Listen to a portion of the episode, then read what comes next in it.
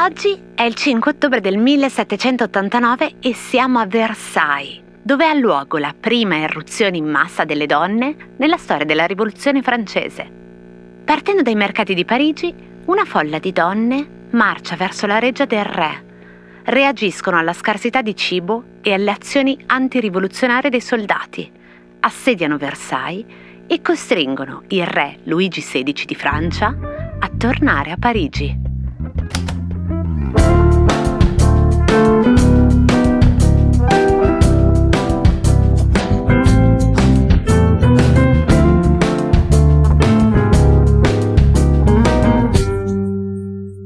Cosa c'entra la marcia di ottobre con Carla Lonzi? Cavalli, non resisteranno a lungo così. Ce l'ho con me stessa perché non sapevo quello che accadeva nel mio paese. Non sapevo che la gente fosse talmente povera da essere a volte costretta a scelte disumane. Prima un po' di antefatti. La marcia di ottobre avviene mentre l'Assemblea lavora alla Costituzione proprio a Versailles. Quindi la reggia, che durante l'Ancien Régime era praticamente la sala giochi del re Luigi XIV di Francia, ora diventa l'epicentro della rivoluzione. Luigi XVI e la fazione monarchica all'interno dell'Assemblea mettono in atto una serie di operazioni simpatia, si fa per dire, tipo non ratificare i decreti di agosto e non ratificare la Dichiarazione dei diritti dell'uomo. Ah, tra l'altro, Luigi XVI chiede di mantenere il diritto di veto assoluto che gli consente di avere l'ultima parola su qualsiasi decisione politica dell'Assemblea. Ovviamente la fazione repubblicana non ci sta. Marat, dalle colonne dell'Amico del Popolo, attacca Luigi XVI dicendo ai suoi lettori non puoi aspettarti nulla dagli aristocratici tranne servitù, povertà e desolazione. A proposito di povertà, intanto a Parigi aveva preso piede una specie di teoria del complotto per cui la monarchia stava intenzionalmente affamando il popolo cosa che si complicò non poco quando a Parigi arrivò la voce di un banchetto organizzato proprio alla reggia di Versailles per accogliere il reggimento delle Fiandre. Giustamente, la gente affamata a Parigi si innervosisce, nemmeno troppo devo dire, visto che il contegno con cui riuscirono a definire quel momento un'orgia di golosi, insomma, potevano anche essere molto meno contenuti lessicalmente. Ma comunque è proprio in questo contesto che nasce la famosa frase Il popolo è affamato che mangino brioche, attribuita a Maria Antonietta. In realtà pare che l'avesse già scritta questa frase dieci anni prima Rousseau nelle Confessioni e che poi sia sembrata particolarmente teatrale e perfetta per la sovrana, anche se sembra che almeno quella non fosse sua. A quel punto sono migliaia di donne a presentarsi a protestare ai cancelli di Versailles. Alla testa della marcia di ottobre c'è una donna belga, si chiama Terouane de Méricourt, che non solo mantiene ferma la decisione di ridimensionare la forza della maestà regale in nome della sovranità popolare, ma sostiene anche la modalità, la teatralità con cui deve essere fatta questa marcia. Si dice, e le illustrazioni la riportano così, che lei stessa vestisse un grande cappello d'amazzone e un rendigote rosso, mi pare che avesse invitato le donne in quella marcia a rivendicare la libertà di scelta anche negli abiti, nelle canzoni e nella festa con cui dovevano proclamare la loro nuova cittadinanza, la nascita della partecipazione cosciente delle donne. Il debutto delle donne francesi alla Grande Rivoluzione si era già avuto nel gennaio del 1789 con la petizione delle donne del terzo Stato al re, la voce delle signore dell'alta borghesia, con grandi formalismi di rito che deponevano letteralmente mettendosi ai piedi del re le loro richieste a un'educazione pari a quella degli uomini. A questo primo documento poi ne erano seguiti nei mesi successivi molti altri, circa una trentina di cahiers de doléances de femmes rivolti spesso a quegli stessi architetti della nuova Costituzione che non potevano certo cambiare la vita politica della Francia senza cambiare la vita sociale e quindi la condizione delle donne. Ma già nel 1794 le teoriche della libertà femminile erano state messe a tacere, erano stati chiusi i club femministi delle amiche della legge, della fraterna società d'ambo i sessi e della società delle repubblicane rivoluzionarie. È una storia che conosciamo e che ha interessato anche le battaglie più condivisibili, con al centro la libertà.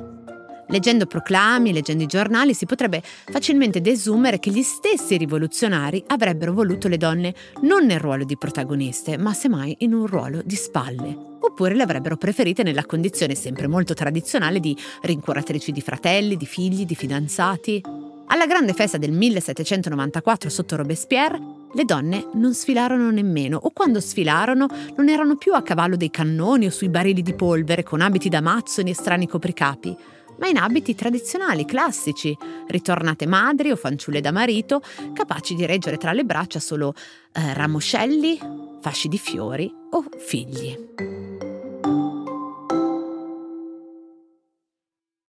Molte di queste donne finirono sul patibolo proprio per volere dei loro antichi compagni. La solidarietà tra le donne del terzo e del primo Stato non piacque mai ai borghesi rivoluzionari e la usarono come scusa per ghigliottinare le loro vecchie compagne. Clara Lacomba, per esempio, fu accusata di aver fatto come le borghesi, cioè di aver offerto solidarietà alle reazionarie. Clara, che dal patibolo risponde: Noi non ci interessiamo che delle persone oppresse. E poi Olympe de Gauche, che venne accusata e ghigliottinata per aver chiesto la grazia per Maria Antonietta è Olympe de Gauche, l'anello di congiunzione del cosa c'entra di oggi. Olympe si dedicò strenuamente al tema dei diritti della libertà individuale, al riconoscimento dei diritti delle donne, ma anche dei neri, degli orfani, degli anziani, dei disoccupati, dei poveri, appunto delle persone oppresse. Si proclamò a favore della democrazia rappresentativa, respinse il disputismo e le torture, rivendicò la rinuncia al matrimonio religioso e chiese il ricorso al divorzio. Scrittrice e drammaturga, fondò allo scoppiare della rivoluzione la Società Fraterna d'ambo i sessi e nel 1792 fu la prima a codificare i diritti della donna. Entusiasta della marcia su Versailles e dell'assalto alle Tuileries, nel settembre successivo, dopo le stragi nelle carceri e l'imprigionamento del re e della regina, si offerse di assumerene la difesa. Nel contempo scriveva affermazioni contro Robespierre e contro i montagnardi. Venne ghigliottinata il 3 novembre del 1793. Pensate un po', questa cosa di cui avrete probabilmente sentito parlare, il cosiddetto maschile sovraesteso, cioè l'utilizzo della desinenza maschile nella lingua italiana per includere sia maschi che femmine, quindi con un uso presunto neutro. In realtà svela le sue criticità e insidie già all'indomani della Rivoluzione francese. È proprio Olympe de Gauche a sostenere come dietro la neutralità presunta del maschile sovraesteso si nasconde in realtà la radicale esclusione delle donne. Un neutrale che invece, ancora una volta, è un modo di dire solo uomini. Perciò, in quell'occasione, Olympe de Gauche formula la propria dichiarazione dei diritti, sostituendo donna e cittadina tutte le volte che compare uomo e cittadino, un gesto apparentemente banale ma al tempo stesso una critica cardine del pensiero femminista. Un gesto che fatto oggi nel migliore dei casi farebbe ridere o comunque verrebbe archiviato come secondario, addirittura distraente rispetto alla centralità di altre battaglie considerate più urgenti. Come se cose piccole e grandi non potessero essere portate avanti insieme o come se dietro a cose apparentemente piccole non si nascondessero cose grandi. Ecco, il 5 settembre 2023 la nave di Teseo nella collana Le Tartarughe, curata da Claudia Durastanti, ha ripubblicato Sputiamo su Hegel, un testo fondamentale del 1970 di Carla Lonzi, critica d'arte, femminista, teorica dell'autocoscienza, quella coscienza di sé di cui vi parlavo già a inizio puntata, in testa alla marcia di ottobre.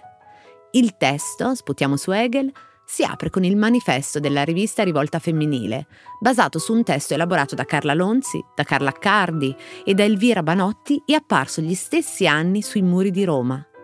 Il manifesto, a sua volta, ed eccoci al cosa c'entra di oggi, si apre con una citazione proprio di Olympe de Gauche.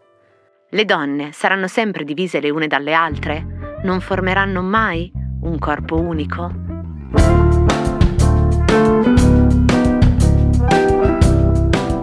Cose arrivate da vari luoghi, epoche e situazioni. Sono sintomi, sono diagnosi e a volte sono soluzioni. Messe una accanto all'altra ci raccontano chi siamo. Io sono Chiara Alessi e Cosa c'entra è un podcast del Post in cui partendo da un fatto del giorno vi racconto la storia delle cose.